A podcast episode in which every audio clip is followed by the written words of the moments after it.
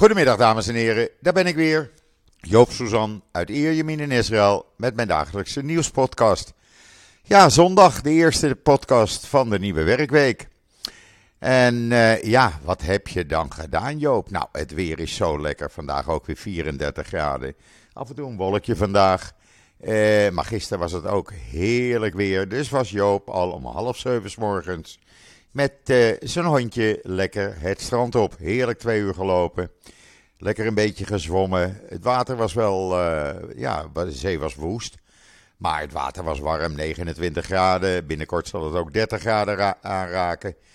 En uh, heerlijk gewoon de hond lekker spelen met andere honden en rennen. Ja, dat is de vrijheid. En het is gewoon het paradijs daar bij mij.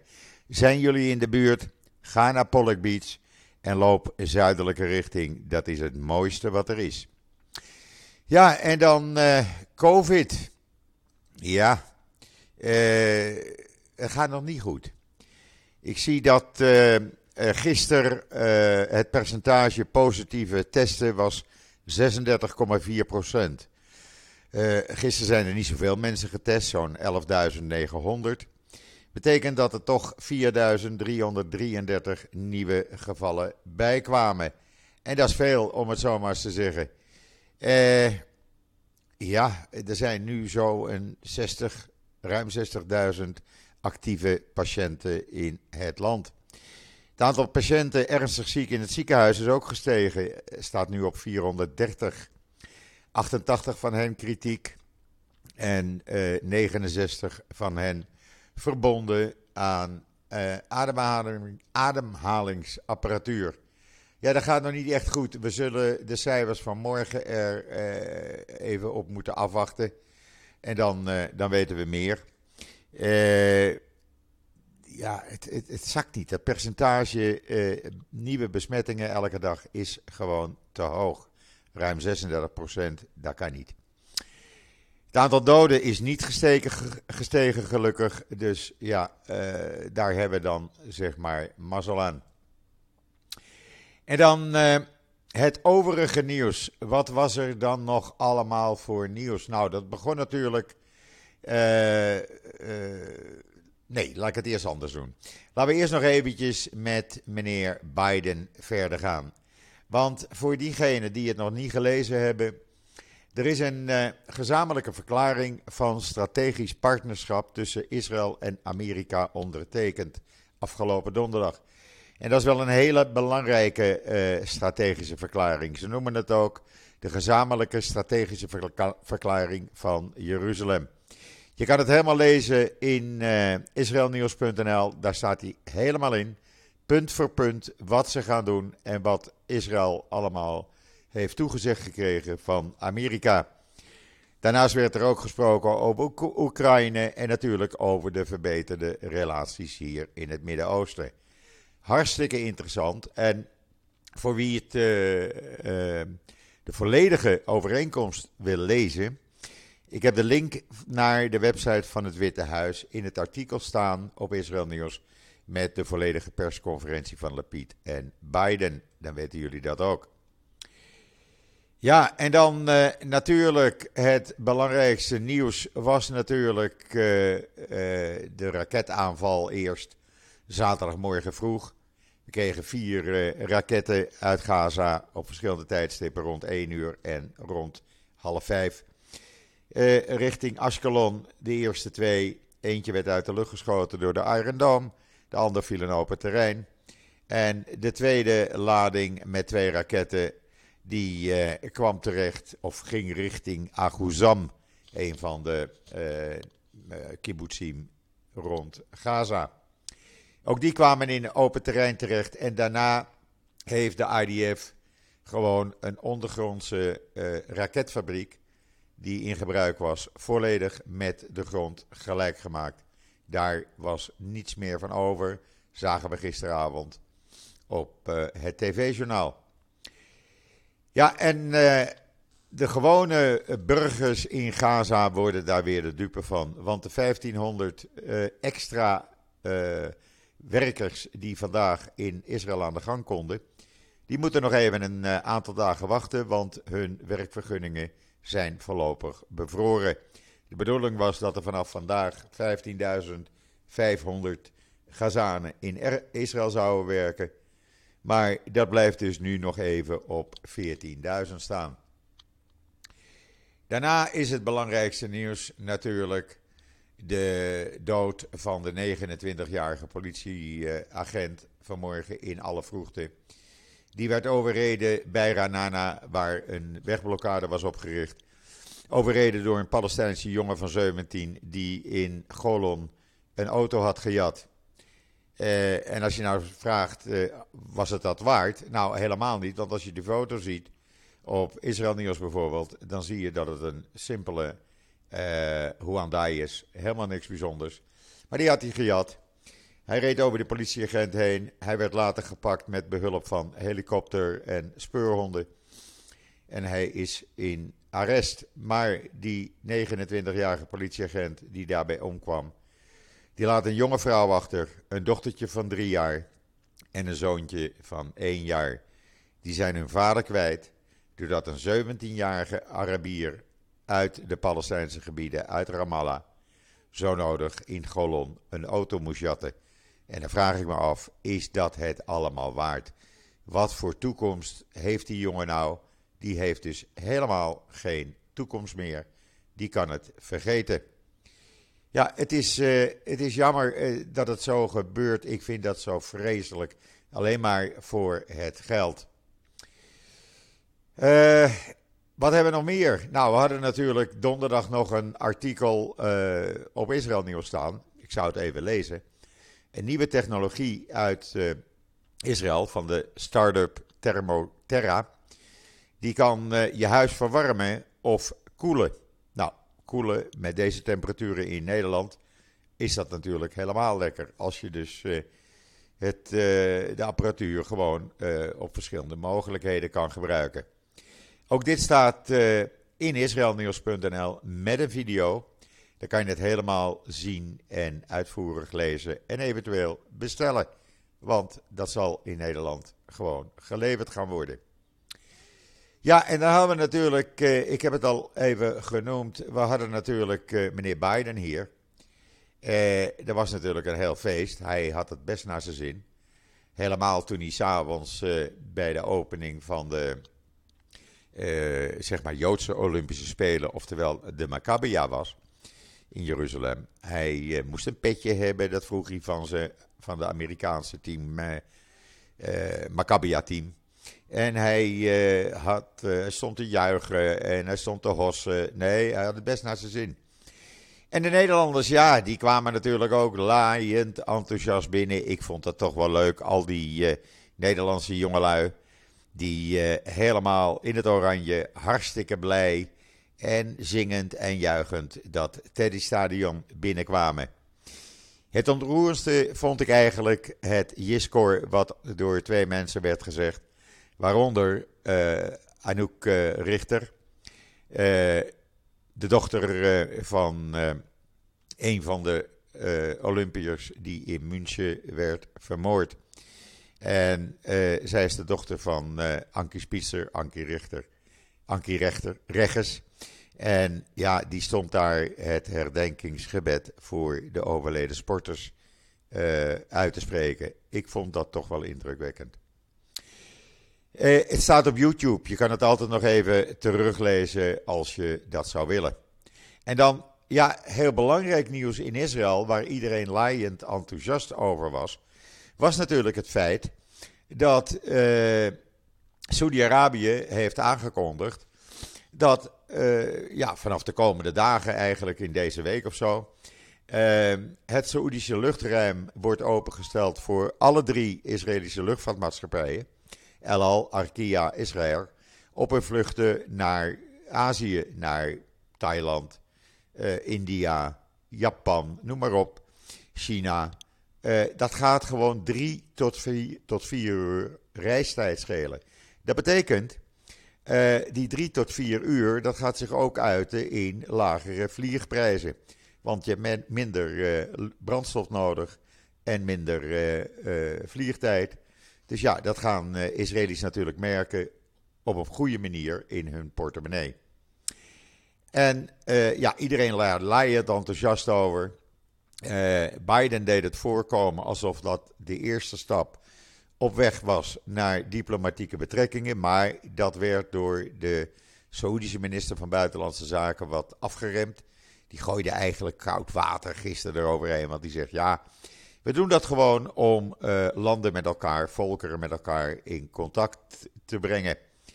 Ja, uh, ik denk dat hij dat alleen maar zegt voor de buitenwereld. Want hij wil geen aanslagen van Palestijnse terroristen in zijn land. Want zegt hij, voordat wij diplomatieke betrekkingen met Israël aangaan, dan zal er eerst een twee-staten-oplossing moeten zijn. Uh, en dan, ja, dan willen wij wel vriendjes met Israël worden. Ik denk dat het een beetje wassen neus is. Ik denk dat hij dat echt voor de Arabische buitenwereld doet. Maar we zullen het zien. In ieder geval, Israëlische maatschappijen, luchtvaartmaatschappijen, die zijn al druk aan het uitoefenen bij de Saoedi's van kunnen we nou deze week. El Al zelfs heeft al een officieel verzoek gedaan. Hoe vind je die? Die hebben vandaag een officiële uh, verzoek aan de Saoedische autoriteiten gedaan. om zo snel mogelijk op hun vluchten naar het Verre Oosten. Uh, door het Saoedische luchtruim te mogen vliegen. Waarbij de vlucht naar Thailand de eerste bestemming zal zijn. Uh, er wordt dan natuurlijk door Israëlische luchtvaartmaatschappijen door het Saoedische luchtruim gevlogen al bijna een jaar. Dat zijn de vluchten naar uh, de Emiraten, naar Dubai en Bahrein. Uh, dus men is er al aan gewend. Maar het is een goede zaak. Ik vind het een hele positieve ontwikkeling. Ondanks dat die Saoedische minister van Buitenlandse Zaken het een beetje probeert af te remmen. En wil je nou weten wat uh, president Herzog allemaal gezegd heeft bij de opening van de Maccabia, de Joodse Olympische Spelen? Kijk dan eventjes op Israël Nieuws, want daar heb ik zijn hele toespraak afgedrukt. En er zit ook een video van die openingsceremonie bij. Dan kan je dus gewoon eventjes lekker genieten hoe Joodse sporters het Olympische, nou Olympische, het voetbalstadion van Betar Jeruzalem in uh, Jeruzalem binnenkwamen, hossen en dansen. En dan ook op Israël Nieuws de terugkeer afgelopen donderdagavond van de Israëlische luchtmacht, die met tankvliegtuigen, de C-130 Hercules vliegtuigen, deel hebben genomen aan een grote luchtmachtoefening in Roemenië. Ook daarvan een video in het artikel. Je hoeft je bij mij nooit te vervelen.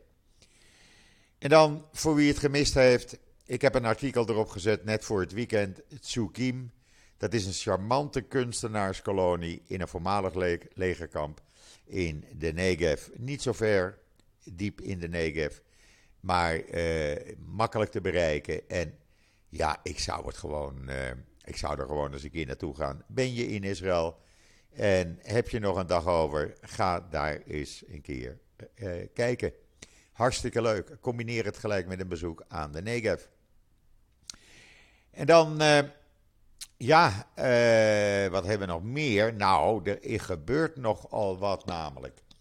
En wat gebeurt er dan? Uh, nou, ten eerste door Marokkaanse be bemiddeling zal binnenkort Israël de Allenby Bridge, de doorgang van Israël naar Jordanië, de belangrijkste doorgang, 24 uur per dag, 7 dagen in de week open houden. Hoe mooi is dat? Dat is niet alleen goed voor de Palestijnen, die vanuit hun gebieden naar Jordanië heen en weer reizen. Maar ook voor mensen die vanuit Jordanië naar Israël willen, of uh, toeristen uit Israël, of Israëli's die naar Jordanië willen. Ook dit is te lezen op israelnieuws.nl.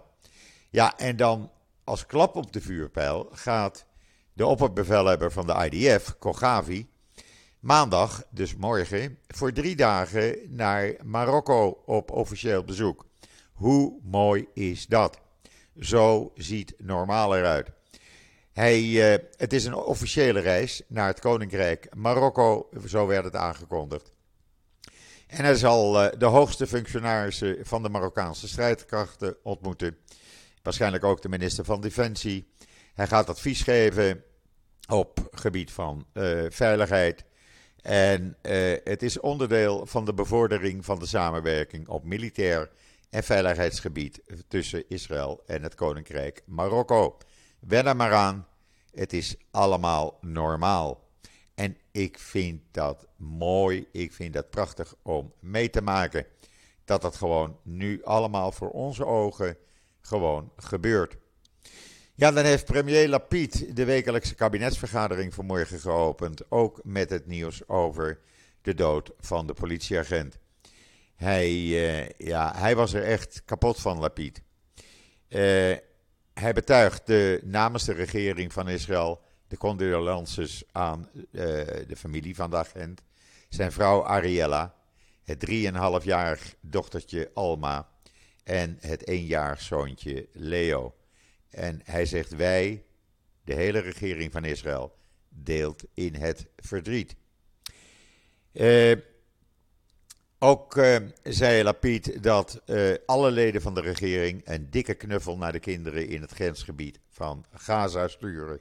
Nadat zij afgelopen zaterdag weer niet hebben kunnen slapen vanwege het luchtalarm. Als je trouwens wil lachen, dat even tezijde. Ik kreeg een filmpje toegestuurd van een escape room in Ashkelon. Jawel, wij hebben ze ook, blijkt nu. En toen ging het luchtalarm af. Ja, en wat gebeurt er dan in een escape room? Nou, ik ga niks verraaien. Het staat op mijn Twitter-account. Moet je maar even gaan kijken. Het is lachen. En dan, eh, wat hebben we nog meer? Nou, we hebben nog genoeg hoor, want Joop is voorlopig nog niet klaar. Want de zelfrijdende bezorgrobots van Django, die worden verwijderd van de trottoirs in Tel Aviv. Het liep helemaal uit de hand. Die robots die reden maar raak over die trottoirs. Mensen moesten opzij springen. Eh, dat ging gewoon niet meer. Het is al een gekke huis in Tel Aviv. En wil je nu even zien hoe dat ging? Nou, er staat een videootje op israelnieuws.nl. En dan, Bas Belder heeft een artikel geschreven, en heel indrukwekkend, over de nazi-ideologie die voortleeft in islamitisch antisemitisme. Het is een, uh, ja, een heel indrukwekkend artikel. Het opent je ogen. Want islamitisch antisemitisme, het tiert in volle hevigheid. En hij legt dat allemaal uit. Het is een lang artikel, maar wel een artikel waarvan ik zeg een aanrader om het even te lezen. En dan het Hadassah Medisch Centrum gaat P-Cure protontherapie aanbieden aan kankerpatiënten in heel Israël. Dat is een nieuwe behandeling. Dat is van het eh, bedrijf P-Cure uit Israël. Eh, dat zijn 360 graden portaalloze adaptieve protontherapiesystemen. Die uh, zijn in het Hadassah Medical Center geïnstalleerd. En het geeft dus nu de toegang tot kankerpatiënten in Israël tot de meest gerichte vorm van bestraling die op dit moment bestaat, die op dit moment mogelijk is. Het is geen extra kosten voor patiënten of de verzekeraars, de ziekenfondsen. Het wordt uitgevoerd door het medisch team van Hadassah. En uh, ja, het is gericht en het betekent dat het alleen maar op de plek is gericht waar de kanker zich uh, bevindt. Lees het op israelnieuws.nl, dan weet je in ieder geval hoe dat werkt en dan mis je niks.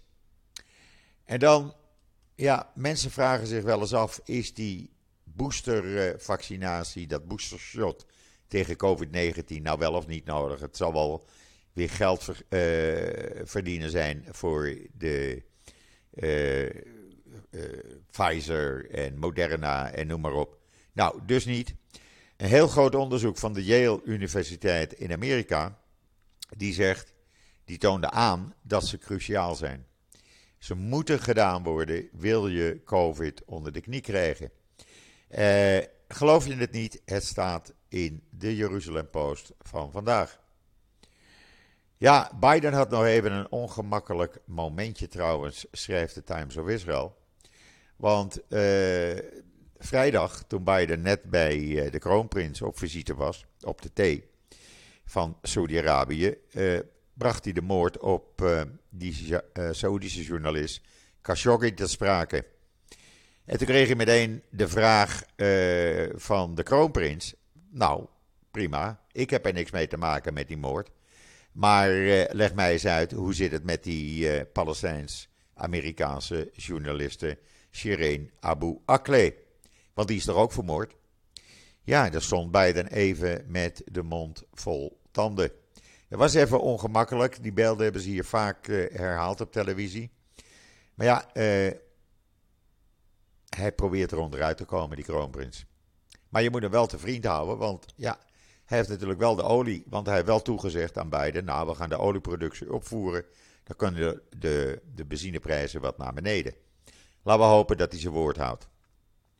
En in Iran eh, hebben ze bekendgemaakt dat er opeens een marineofficier plotseling is gestorven, omgekomen, doodgegaan. Onder mysterieuze, uh, uh, ja, mysterieuze omstandigheden, zeggen ze. Hij zou zijn gemarteld. nou ja, hij is in ieder geval een martelaar geworden, nu zeggen ze. Het hele fijne dat geven ze niet helemaal weer. Maar volgens de Times of Israel is het een uh, mysterieuze dood. Nou, er gebeuren wel meer mysterieuze dingen met hoge Marokkanen. Uh, of Iranen, sorry. mysterieuze dingen met Iraanse officieren en wetenschappers. Ik weet verder niks. En dan in Marokko. Die gaan nieuwe instanties van het Jodendom erkennen als onderdeel van de rijke Joods-Marokkaanse cultuur. En het is allemaal gebeurd op instructie van koning Mohammed VI. Dat zei de Marokkaanse minister van Binnenlandse Zaken eh, voor reorganisatie van de Joodse gemeenschappen. Dat is natuurlijk hartstikke mooi nieuws. Het gebeurt allemaal in de openheid, geen geheimzinnigheid. Daar doen we niet aan. En ik vind het fantastisch dat dat gewoon allemaal kan. En dan eh, in Berlijn is het Holocaust-monument beklad met nazi-symbolen, uh, uh, met uh, nazi-spreuken. Nou ja, het kon niet op. zelfs dat is niet meer veilig tegen fascisten, nazi's, jodenhaters, noem het maar op, antisemitisme antisemieten. En dan, uh, wat hebben we nog meer? Ja, de gevluchte opperrabijn van Moskou. Hij is bang dat het ijzeren gordijn in Rusland weer terugkomt. En waarom denkt hij dat? Hij denkt namelijk dat Rusland op allerlei mogelijke manieren gaat voorkomen dat Joden uit Rusland naar Israël emigreren. En daarvoor zullen ze het ijzeren gordijn op een of andere vorm weer tevoorschijn halen. Het valt te lezen op, uh, de, in de Times of Israel. Ja, en er was er gisteren voor het eerst in een jaar weer een uh, demonstratie van de Crime Minister Movement, oftewel organisatie die die uh, protesten tegen Netanyahu constant wekelijks hebben gehouden. En waar ging dat dan gisteren tegen? Want we hebben toch geen crime minister hier? Nee, die hebben we niet. Maar ze protesteerden gisteren tegen de mogelijkheid dat Netanyahu weer premier wordt. Dat willen ze niet. Het waren duizenden mensen die in Tel Aviv op straat waren. En ze protesteerden, sorry, even een slokje water, tegen de rechtsextremisten Itamar Ben-Gvir, eh, een racist, en Bezalel Smotrich, ook een rechtsextremistische racist. Zij willen die niet dat die in welke regering dan ook worden opgenomen. Lees het in de Jeruzalem Post. En dan de inflatie hier in Israël. Ja, hij was in de maand juni met 0,4% op.